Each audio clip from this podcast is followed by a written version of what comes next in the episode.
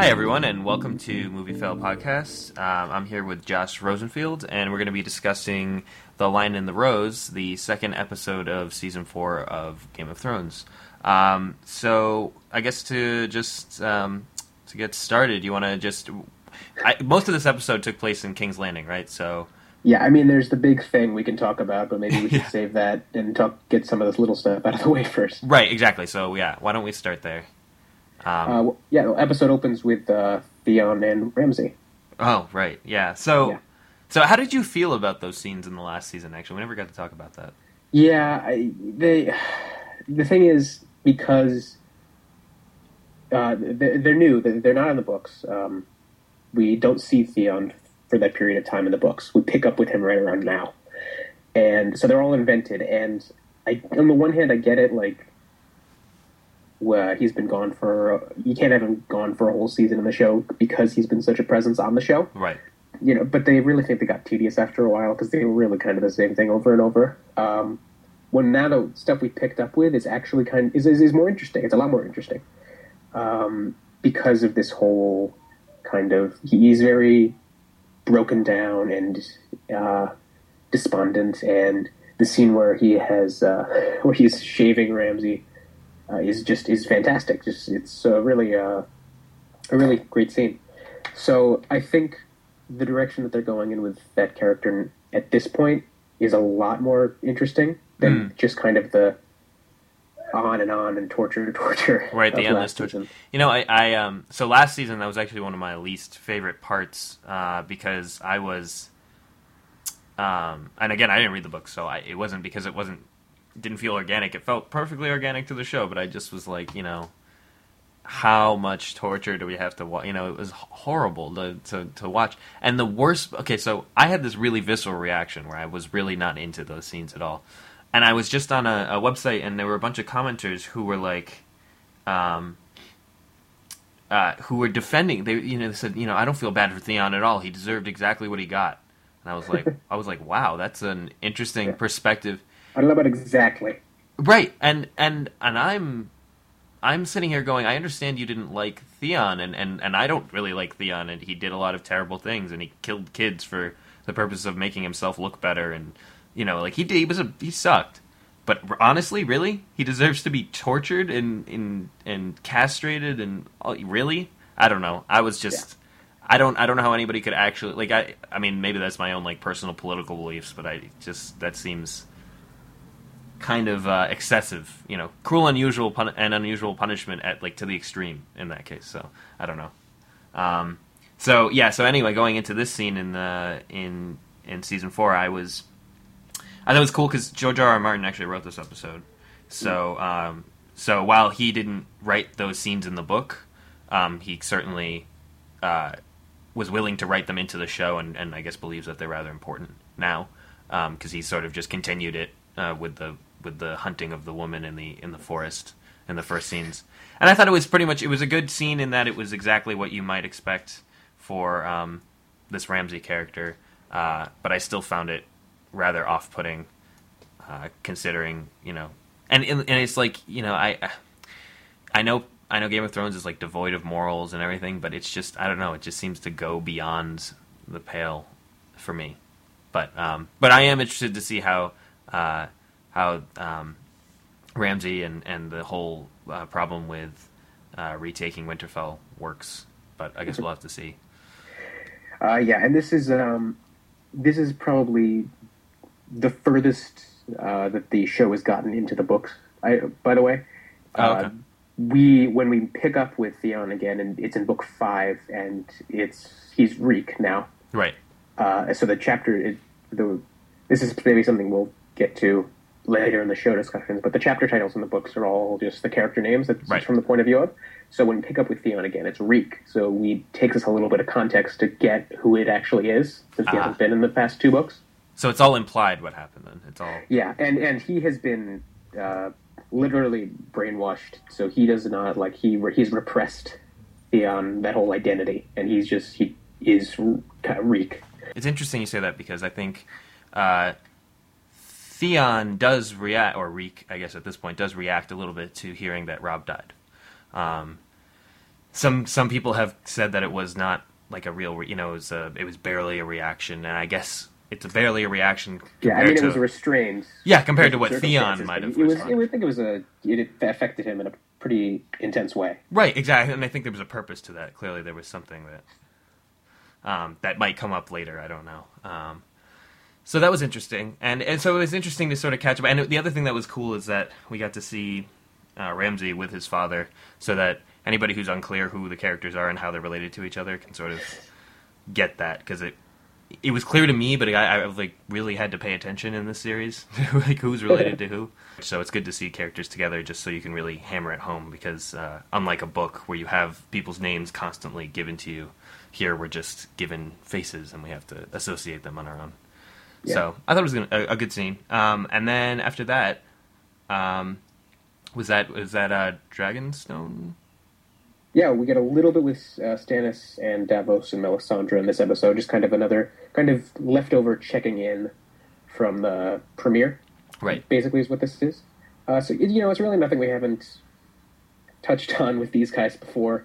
We get a little bit more with Stannis's actual wife, which is interesting Right. because I think you, a, sh- a show watcher, might be forgiven for forgetting that he actually has a wife and isn't just you know with Melisandre all the time because Right. we almost never see her, and that's true in the books too. So it's it's interesting that we get a little bit of her, and uh, we revisit his daughter as well. Uh, we get like I think Davos gets like one line. We get a little bit more about the religion, but not too much. Just kind of reminding us that these characters exist. Right, and you know, in some ways, I, I feel like that's how we all feel about the characters right now. So Yeah. perhaps it was appropriate. Um, but yeah, and, and you know, they even had to remind us in the you know uh, previously on Game of Thrones, and they had Stannis' wife, and you're like, oh right, he's a wife. right, okay. Um, I'm most intrigued by the daughter. Um, I actually am really intrigued by her, but um, we've seen so little of her. Like to me, she's the most interesting part of the Stannis storyline. Like I care not that much about everybody else, but but the daughter in relation to the Onion Knight, and um, it's all just very interesting to see them all together, um, and like their their like little small interactions. And so seeing the daughter meet Melisandre and seeing the daughter meet um, the Onion Knight and all these different characters, uh, to me those are the most interesting parts because Stannis is just kind of a curmudgeon and not. I don't know. I'm not. I'm not. I'm not terribly invested in their storyline, but I guess they have time to. Uh, Yeah, well, Stannis hasn't made so much progress since the end of season two. I think Yes. that's part of the problem. Yes, that's a huge part of it. Um, it's been a good season and a half of him doing not a whole lot, or not a season and a half, but about a season. Um, right, and then I guess I guess the predominance of the rest of the episode. we have a little bit of Bran. Oh, right, a little bit of Bran, right, We have this uh, vision. a little bit of raisin Bran. Yeah. Um, yeah, again, kind of a check-in thing. But he, the important thing is that he has this uh, uh, vision when he touches the heart tree, right, which is a setup for the direction of the rest of of the rest of the season for those characters. Because now that they now they, they have a direction, he, they have a specific place that they go that they're going, or at least they think they do. Um, well, the vision was mostly stuff that was it's mostly recycled stuff. Um, but what I really liked uh, was that great shot of the dragon flying over King's Landing, which has been in all the trailers. right. Which you know, For the first time, it's finally in the actual episode. Yeah, for sure. And not in, and not an actual thing that's happening, which is probably disappointing for some people.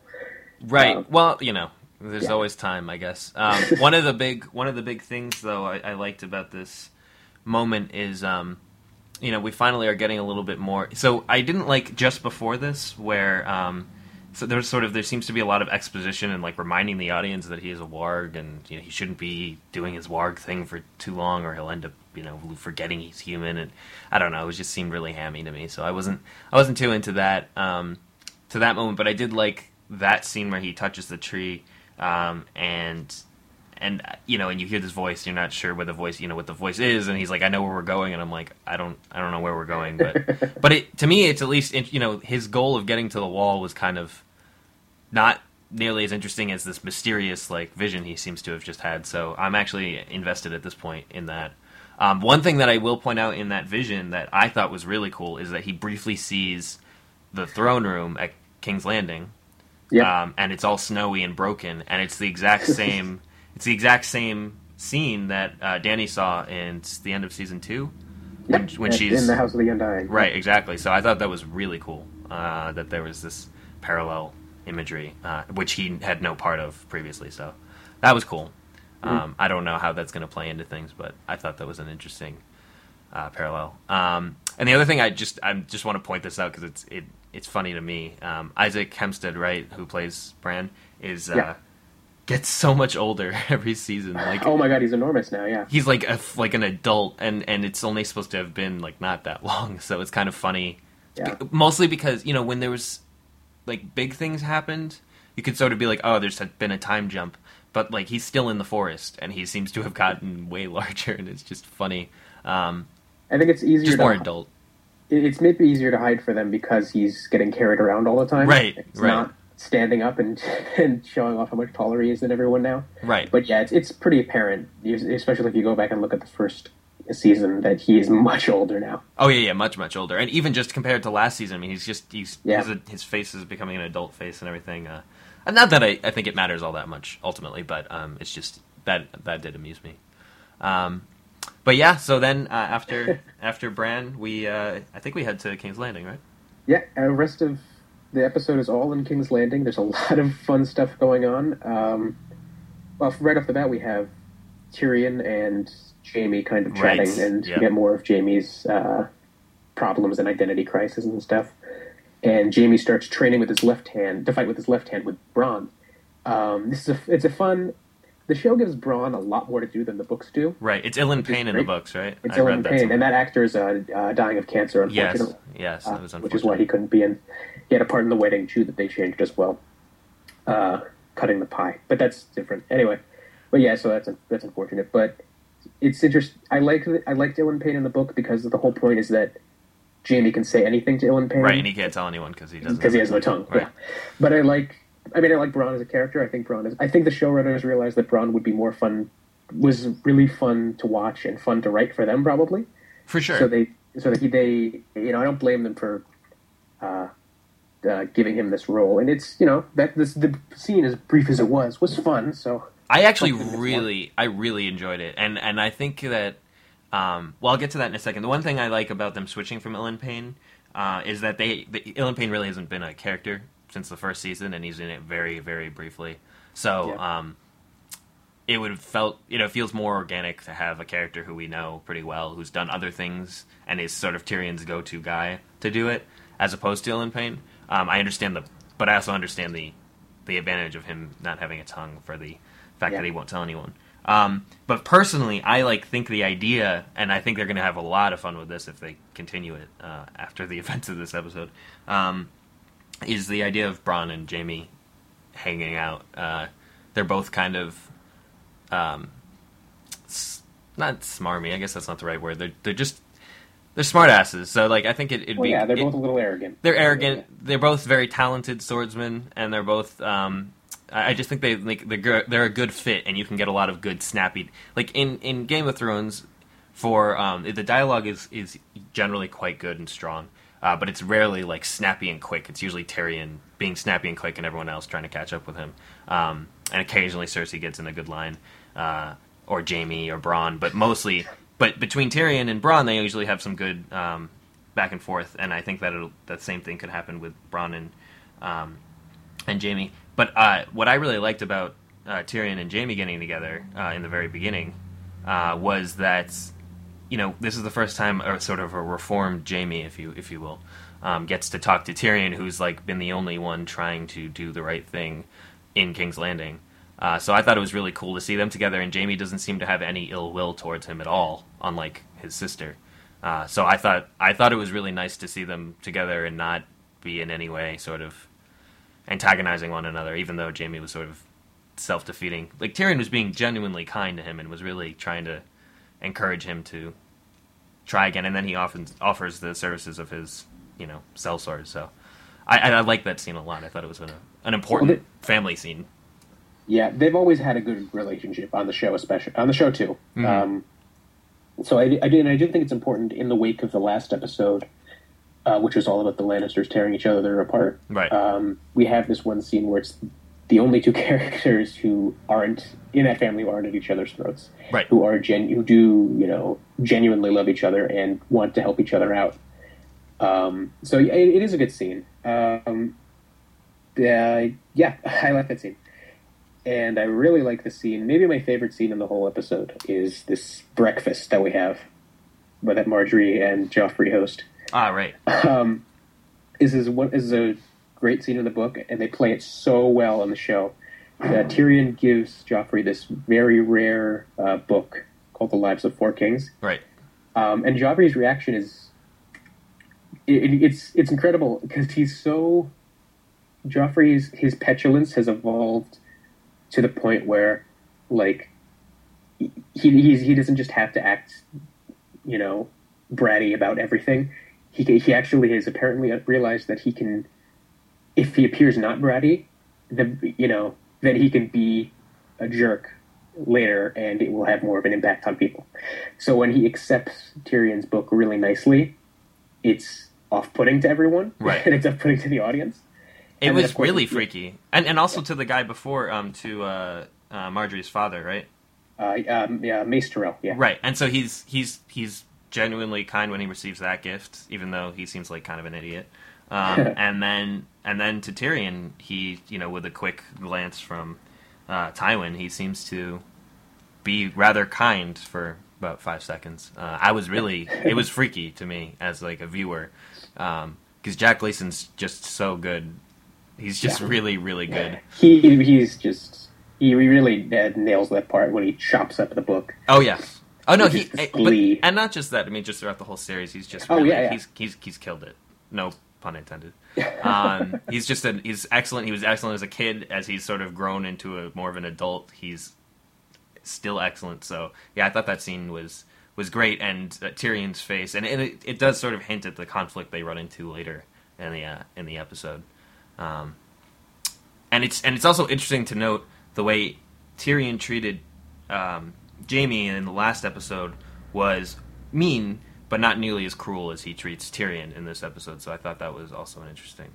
um, yeah, it's uh, because he has this power over Tyrion, just Right. it just innately that he he feels innately. He believes, yeah, right, Yeah, and then now he because of uh, Jaime's situation, he has that feeling towards Jaime now, which I think is where that came from in the last episode. Right. Just this feeling of well, I not just because of not just because he's the king, but because now this person is weaker.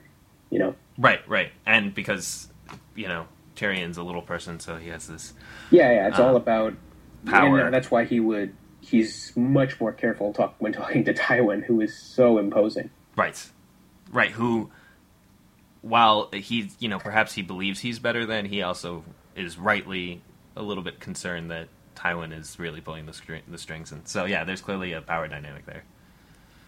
Um. So then, uh, I believe that uh, after this is is uh, is it the back and forth with uh, Shae? Yeah, he Tyrion try, gets Shae to leave, which it, it's a really it's a really sad scene, and um, uh, Sibel Kekilli, who plays Shae, I really haven't liked her performance in previous seasons. I think this season she's really stepped it up, um, and she's fantastic in this scene. It's really just um, we, something we talked about last week was her being kind of refu- unable to understand, but also refusing to understand the situation that Tyrion is in. Right. Um, and so it, it is really sad that the, the way that Tyrion kind of has to treat her in order to save her. Um, and she kind of knows that, but she also like it still hurts.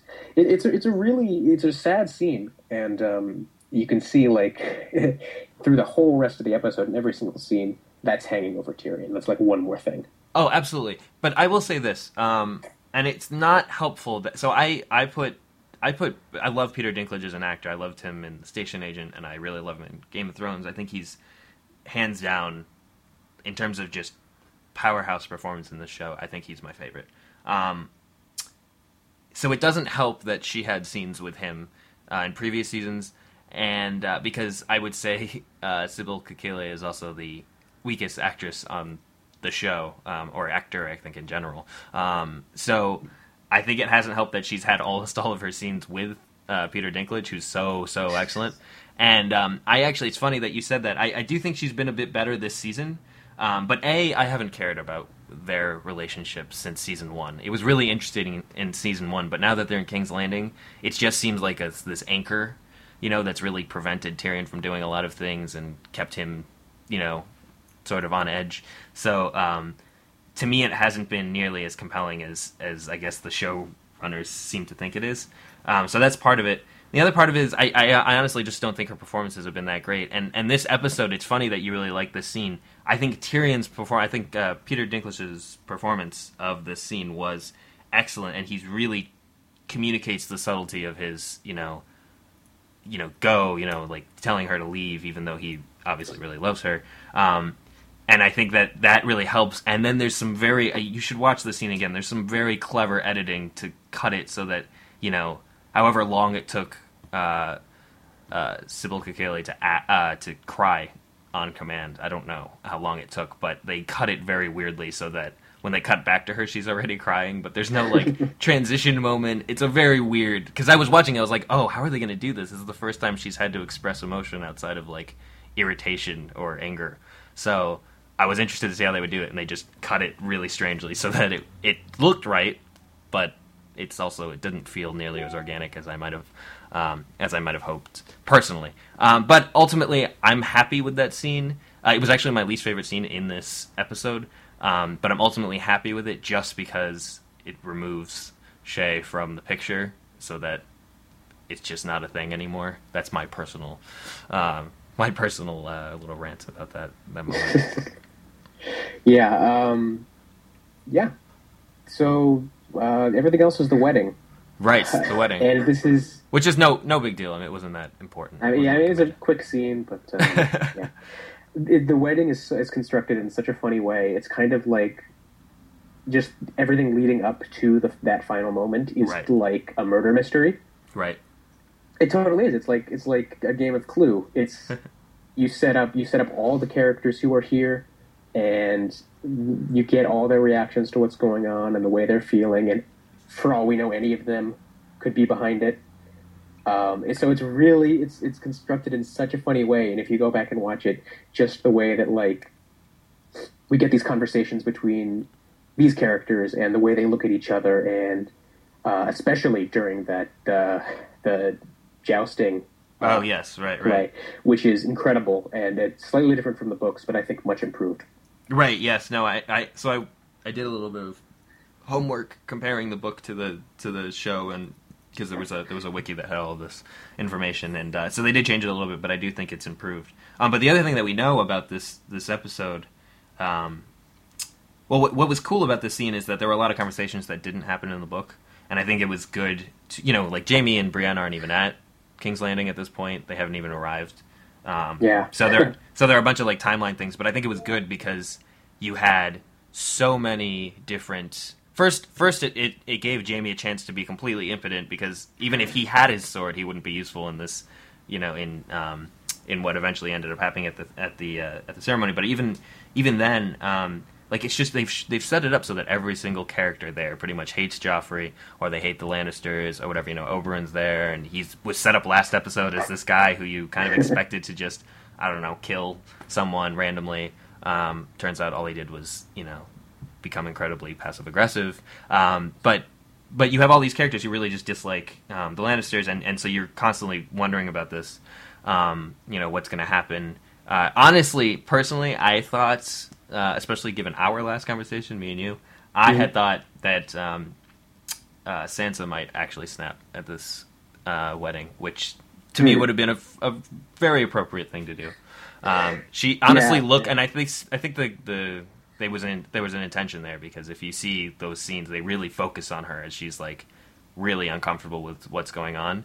And when Tyrion goes under the table to get the cup, and she like reaches down to give him the cup and get gets it for him and then gives it so he can be the cupbearer. Mm-hmm. Um, I honestly thought she was going to give him a knife or something. You know, I was fairly sure that that was going to end with Sansa's uh, bloody oh, yeah. hands, uh, but I but I guess not. Um, I, I mean, was... the the thing about Joffrey as a character, which I think um, they never used to better effect than in this last fifteen minutes, uh, is that he's so unpredictable. Yes, he's the one character. I guess. Well, now we have Ramsay. I guess but he's the one character who's just he's such a wild card that no anything you say could just it could set him off. Like when the when the uh, performers finished and he was talking and he's about to give them the money and then he doesn't. Right. For a second, you're like, is he gonna just have them all killed for no reason? Right. I thought they were gonna have to fight to the death, or you know something. Exactly, yeah. And because that's just the thing he would do.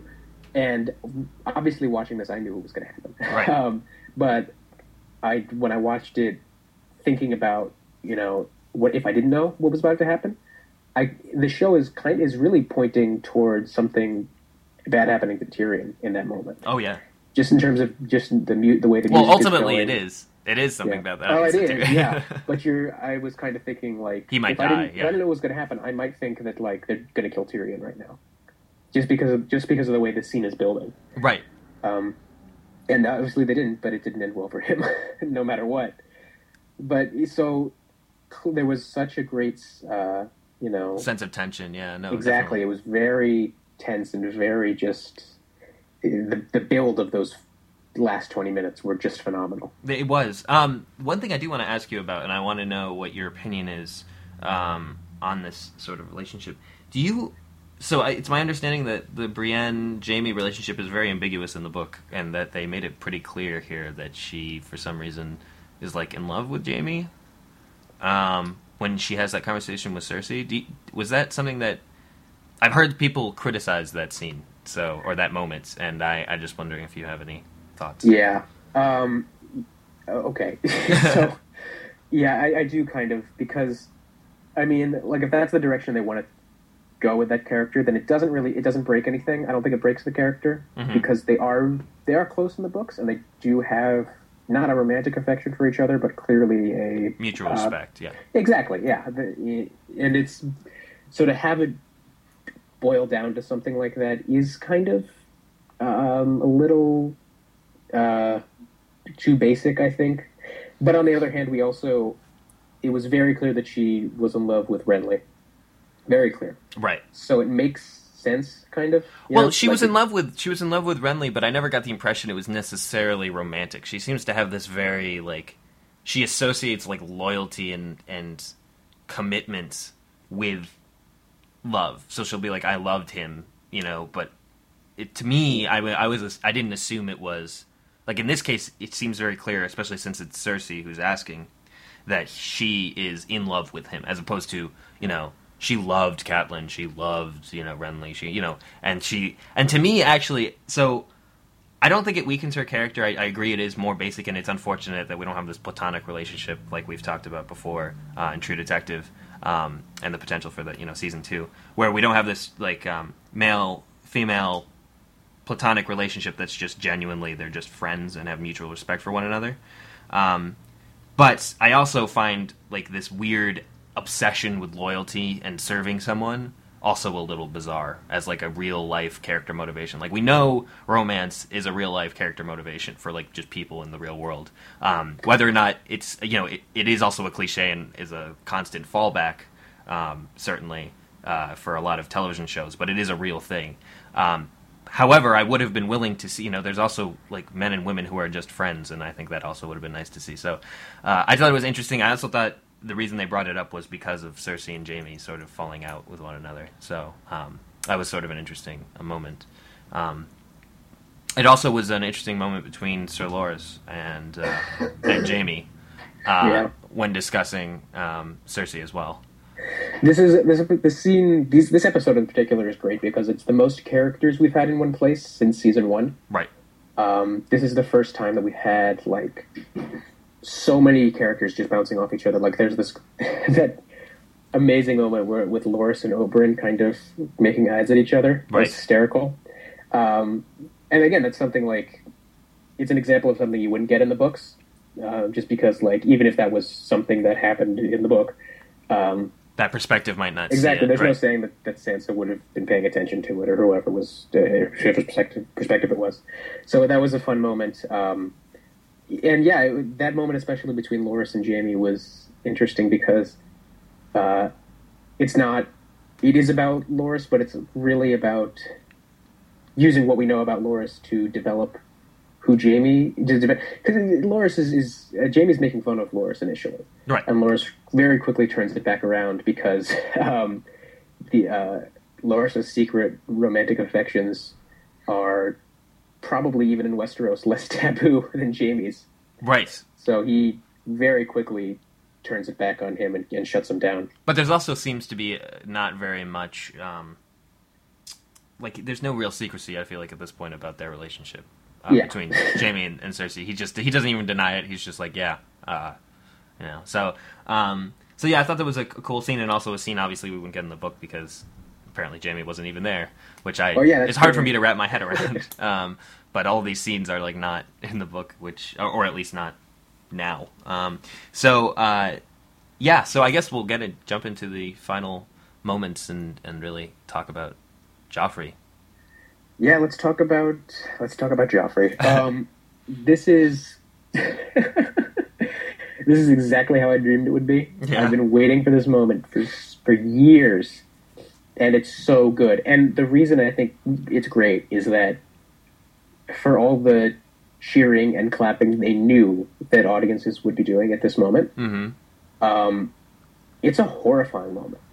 Oh yeah, Like it's it's it's disturbingly violent and just awful, and especially not just because again, like we talked about with Sansa last week, not just because Joffrey is a child, you know, he's a teenager, but he's a kid, and this is a terrifying thing to happen, especially from Cersei's perspective as as a mother, um, and Jaime's as a father. Right. But it's just the way he goes out is so horrid, and just you know his his face gets all bloated and, and purple, and blood's coming out of everywhere, and it's and they it's hold on it for a really long time. They really yeah, don't. it, it takes a while for him to go, and I think part of it is that um, Joffrey has this psychopathic, you know, uh, uh, masochistic character, and I, this is almost a challenge from the showrunners. I think it's like, are you going to take pleasure in this? Really? Mhm. the reason you're taking pleasure in this is that you hate this character who took pleasure in violence against and, and murder and death Right, and so assault. it's you know, and that's that's part of it from that's straight from the book too, and I think it plays really well in the show because you totally just just the visual of it, and and even worse, the fact that no one except Cersei and Jaime get up, no one, everyone else stands there, and you have well, um, Margaery does say that someone should help him. yeah, exactly. Well, exactly. She says, she, and um, and uh, Lady Olenna says, you know, he's your king. Get up. Right, right, right. But nobody does. Everyone just stands there because when you get right down to it, nobody likes Joffrey.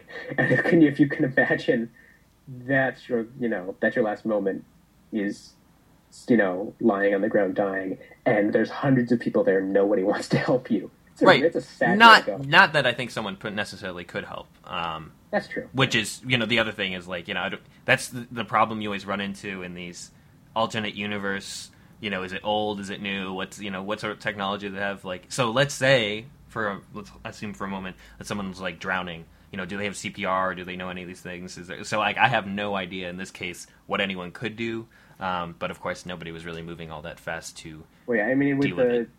with it being poison, like Yeah. there's only so much you can do. It's not like yeah, it's not like he was just choking on a little bit of pie. Right, right. It was clear. much. It was much more uh, sinister than that. Um, the one thing I will say about this scene, and it was something that kind of bothered me, is um, because I feel like I feel like I know where this is going. Um, is I'm I'm really I'm I'm genuinely upset with the idea that Tyrion could honestly get blamed for that situation. Um, I don't know what's going to happen next, but I do. I get the impression that he's going to end up getting the uh, the shaft for this, and I and I feel like that's really improbable. Like it, generally, you can manufacture facts or whatever, and do all the things that you're going to do to like you know manipulate your way, you know, in King's Landing. But at this moment, honestly, hundreds of people were all there, and they all saw something that was entirely Joffrey's doing that forced you know this wine into you know that particular jug of wine into his mouth. He had absolutely no, um, and it's not even clear if it was the pie or the wine too. That's the other thing. Um, so it was to me, it's like that would be an insane plan if that was Tyrion's plan to somehow murder the king. So like I don't understand how anyone can honestly blame it on him when he doesn't. Well, the thing is, though, I th- I disagree because you know, let's assume that the the poison's in, in the wine. It, it, that's what it seems to be because it's when he drinks the wine that it starts to happen. sure. They jo- he, Tyrion had just spent five minutes with Joffrey doing the thing, handling this cup. He had plenty of time, you know, and and Sansa too, by the way. As far as they know, that you know that's his wife. She's on it too. To put something in this cup, uh, that you know, some kind of poison or something. Or to put Perhaps he perhaps he could have, but everyone was staring at them as this all happened. So that's why I'm confused. Well, that's true. I mean, uh, but then you you also have the king implicating him in his final moment, which is kind of the last straw, no matter Right. what.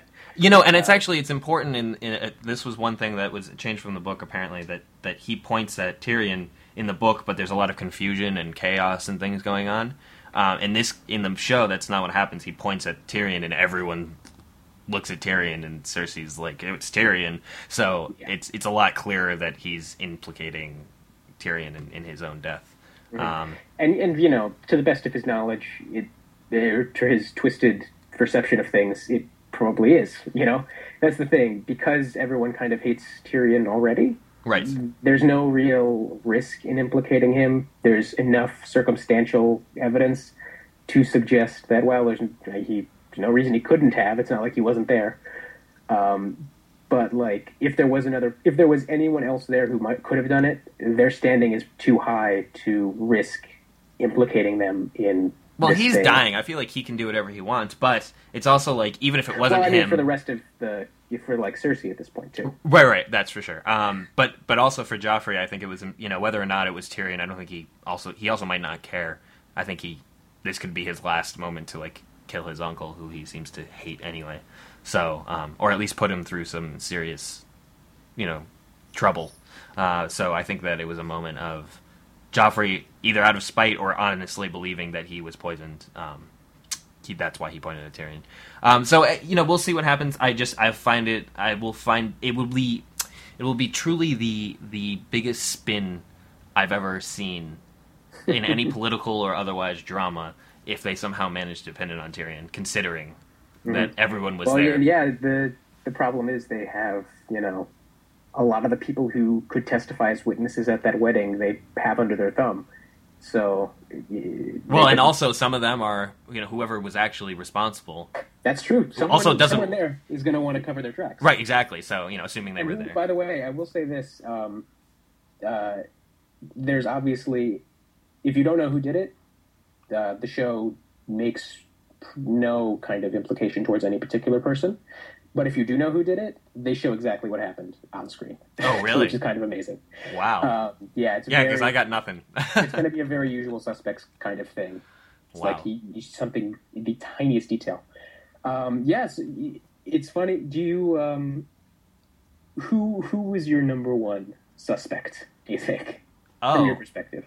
Um, I can only assume it was the Tyrells, and only because uh, Margaery still gets to be queen. I'm assuming, unless they something weird happens, she still gets to be like she's not gone. So I wouldn't say it's any of the uh, Lannisters, obviously, because they are invested in Joffrey being king, and as much as they think he's crazy, I don't think they hate him that much. I really don't think it's Tyrion. Uh, I don't think it's Sansa, uh, although it could be, I guess. Um, I think it's a, it, there's a good bet that it's the Tyrells just because it allows them to keep, just like Cersei ended up becoming Queen Regent, even though her husband died. Um, sort of by proxy, Margaery will end up becoming queen because Joffrey died, even though they were only married for like a couple of hours. Um, so that's my guess. I have absolutely no idea though. I, I think there's definitely a lot of people at this wedding to to look to. Oh, Just- exactly. I mean, it could be Oberyn, it could be a lot of people, but just I in terms yeah, of think- power, I, think, I would know. think that Oberyn would be high on their list. I would think that even like, Well, you know, I would expect him to make an attempt on Tywin or somebody else. Like Joffrey, as much as he sucks, I don't know that he has a direct problem with. You know what I mean? that's true. Yeah. So I could see Oberyn like doing something to like one of the other Lannisters. I just in that particular, just because Tywin was involved and his relative, and he did have that back and forth with him. But also, they just they make all these empty threats to each other prior, and none of them seem all that important or big. Um, and it's really the the Tyrells that just stuck out to me. I, I don't know though um, how that's going to turn out. Well, they, Um, they should reveal it soon, I think. I think so. Um, so one last thing I just want to say, I, I want to quote a friend of mine who said uh, in a status on Facebook, um, without spoiling, without him spoiling the episode, I think he he, he sort of captured it. He said, uh, "Oh." He had just watched the uh, the most recent episode, and he said, "Oh wow, a sudden, unexpected quote unquote twist in Game of Thrones where a character dies. Gasp! Oh no, I absolutely, totally did not see that coming after the last 20 ti- 29 times it happened." Um, which and I at a thought, wedding, no less. and at a wedding, no less. And I think that there is something to be said for how quick the turnaround was between one wedding and the next. Um, I think that it would have been a good. It, it would have it made more sense at the end of a book. I can see how this could be a conclusion to a book to sort of balance out the scales in terms of the Starks dying and then Joffrey dying. Um, having said that, these I don't know how they can make an exciting climax at this point. Like not in this season, just in the show in general. Like the the the final wedding, uh, the red wedding in the last season was exciting, sure, but um, and a lot of important characters died. But like I feel like they've set the bar so that you know the only way they can make it more exciting is if more people like 15 people die next time you know or like an even more important person dies next time. Um, so for me i liked this scene being so early on in the show in this season because um, it's sort of like yeah people are going to die all the time in the show. You can't make that the climax. You have to make something crazy the climax. Like dragons are a thing. That was a climax. You know somebody dying is not as nearly as much of a climax uh, especially at this point now that like so many important characters have died um, so i'm glad that this was early in the season because i'm excited to see where it goes from here this is like like my threshold for excitement needs to be at like people dying every couple of episodes and then something even crazier should happen for the climax but that's my you know that's my Yeah, it's also well, it's also the position, the fact that it's not just a character; it's the king. right You yeah know what I mean? I think that's really not, not just who he is and the audience response to the death because of who he is. To you know, to uh, Westeros, to the Seven Kingdoms, this is a big deal. right Um, so it's it should be interesting to see how it. Yeah, it's not just like when uh, we had the Red Wedding last season. right That was a, that was one thing, and obviously that that was a major shift in the way the show worked because uh, the war was pretty much over from that point on. But now, um, the one stable, seemingly stable place in Westeros is in complete chaos right due to this event. i'm very So you, excited to yeah, see so you're right, um, and I I do agree that um, he George R. R. Martin spends a lot of time after the Red Wedding trying to top the Red Wedding, right um, yeah exactly for sure. And you know, it's so it's I, I you know I agree that character death kind of can get a little tedious in terms of in terms of a twist after a while, but on the other hand, I think just from the perspective of it depends on who the characters are. In No, it does. It's just for me. It's like oh, one Stark died in season one, and then you know, what two Starks die in season two, and then you know. Um, but I again, I, I I'm liking this. I'm not I'm not complaining about it. I'm saying I, I like this as an intro, and it certainly is different than as you said it would be uh, different than the um, the usual slow burn for the first couple episodes. So um, I'm excited to see what happens next. Yeah. Uh, next week's episode is called Breaker of Chains. Um, That sounds like a Daenerys thing. that, that I agree. I definitely think it, it does refer to Daenerys, but of course it'll you know in Game of Thrones fashion it'll probably have seven different Right, meanings. Of secret course, meetings yes. and whatever. Um, so we'll we'll see you for that episode next week. All right, sounds good. I look forward to talking about it. Mhm. All right.